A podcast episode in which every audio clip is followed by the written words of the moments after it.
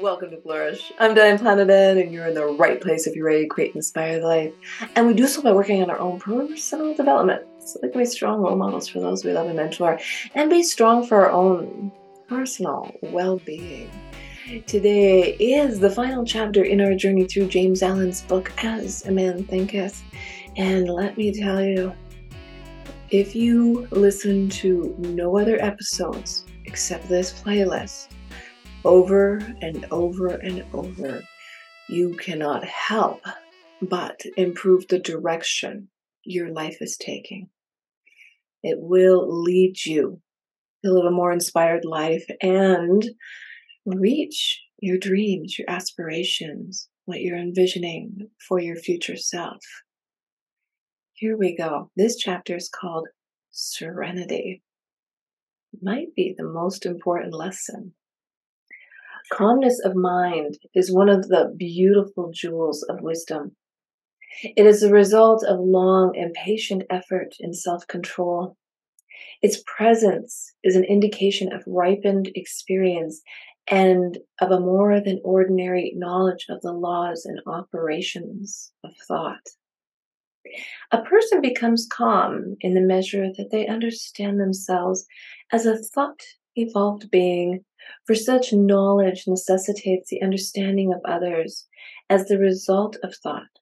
And as they develop a right understanding and sees more and more clearly the internal relations of things by the action of cause and effect, they cease to fuss and fume and worry and grieve and remain poised, steadfast, serene. Did you just start feeling a little taller right there, a little head held higher? That's what poise will give you. The calm person, he says, having learned how to govern themselves, knows how to adapt their self to others. And they, in turn, reverence the spiritual strength and feel that they can learn of them and rely upon them. The more tranquil a person becomes, the greater is their success, their influence, their power for good. The more tranquil you become, the more calmer you are. And calmness comes with practice, comes with peace of mind, and it also comes from within. We are thinking creatures that feel and emotional beings. Sometimes you have to calm that little monster inside of your head. It just wants to let out anguish and fury. It's practice. You really need to practice at it. Let's continue. How many people we know who sour their lives, who ruin all that is sweet and beautiful by explosive tempers, who destroy their poise of character and make bad blood. It is a question whether the great majority of people do not ruin their lives and mar their happiness by lack of self-control. How few people we meet in life who are well balanced, who have that exquisite poise, which is characteristic of the finished character. I have a true life recent story to tell you about that. It's it's twofold, so bear with me. And I have to laugh, because if you don't laugh at this story, you would become outraged. So this past weekend, or a few weekends ago, anyways, I was going to see Robert Greene uh, talk in Seattle along with Ryan Holiday. Now, originally my husband was going to come with me, so we were going to drive. I love a driving trip. I can hardly, I just love it. Anyways, that's not the point of my story. At the last minute, my husband's not able to make it. So I'm still driving by myself for twelve hours. That's okay. Snowstorms, sleet, hail. I made it through just like the mail. I get to Seattle, beautiful city, by the way, and it's uh, raining, of course. And I'm like, that's okay. It rains in Seattle. That's beyond my control. Check into the hotel, get a bite to eat.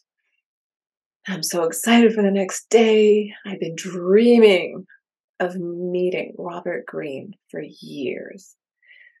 He changed my life through his book, The Laws of Human Nature. And I thought, wow, how many times in life do you get the opportunity to actually meet someone who wrote a book that changed your life?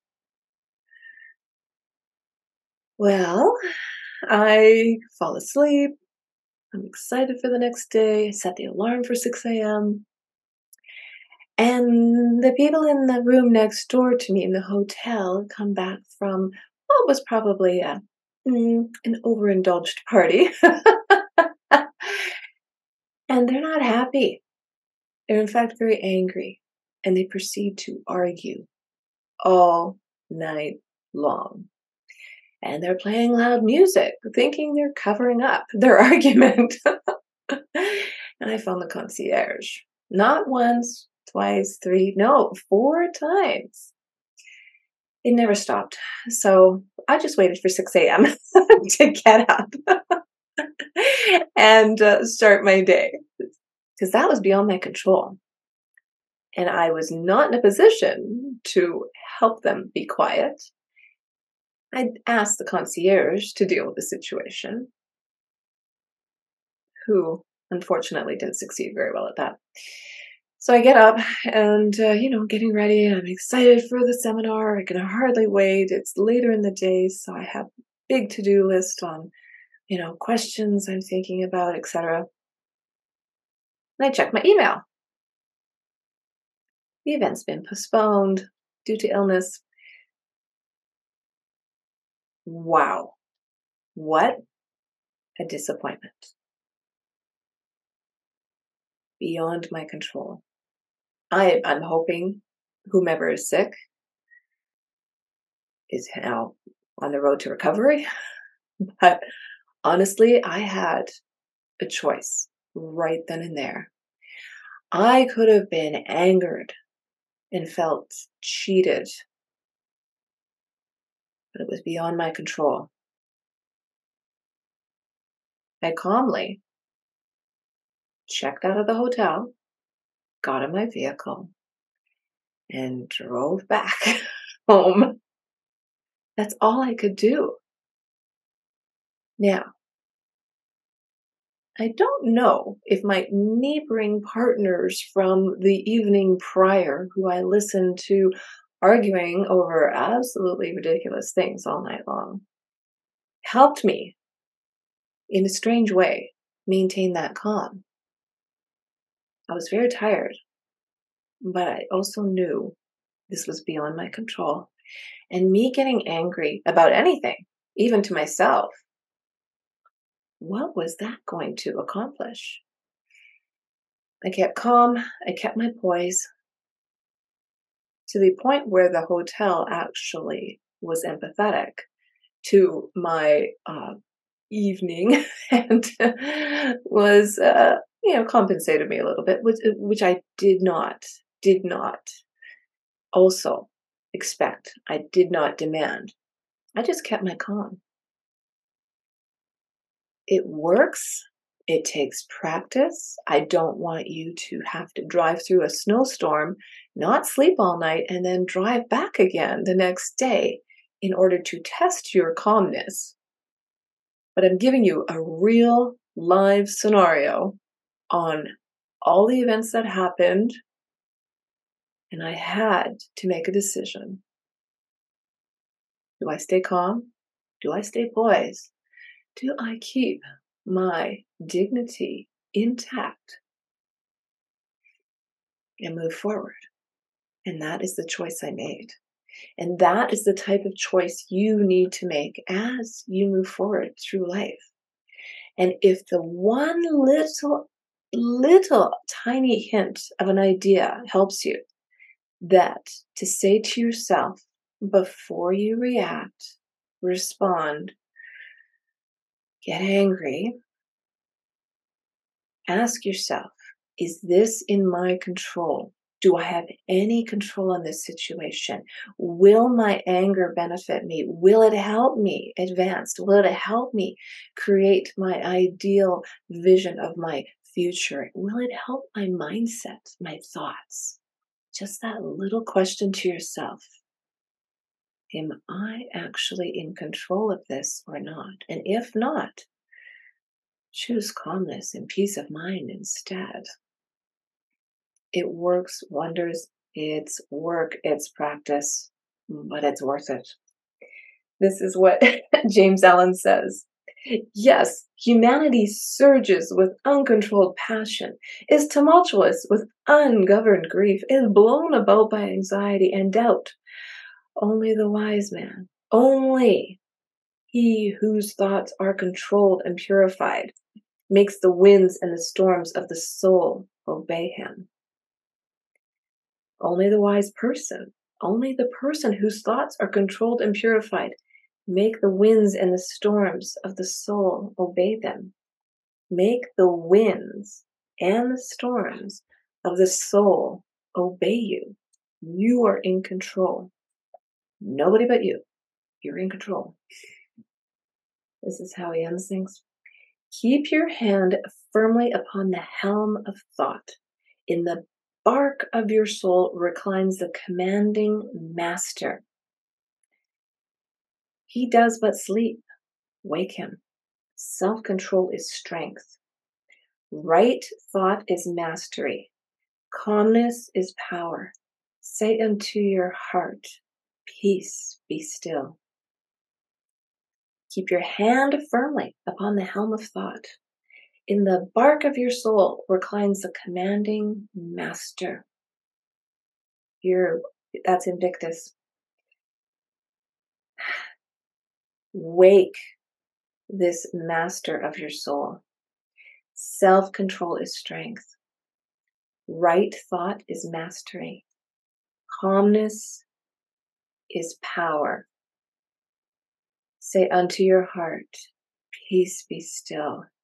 I had to repeat that because you need to hear this over and over and over again. Calmness, you are the master of your soul. You are the master of your thoughts. You are the master of calming your mind. And remember my little tip.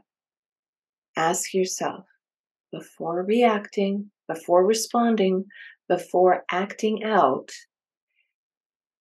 is this in my control?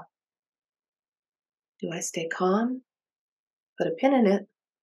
Think about it. And then decide.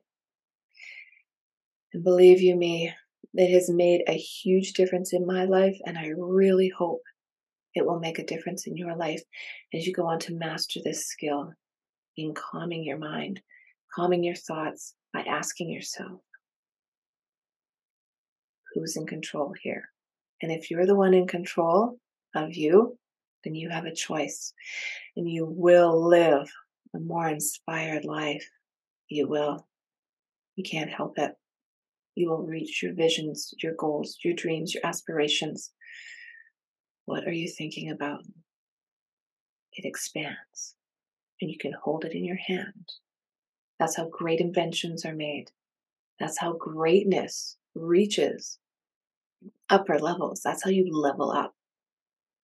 You will live a more inspired life when you control your calmness and your peace of mind.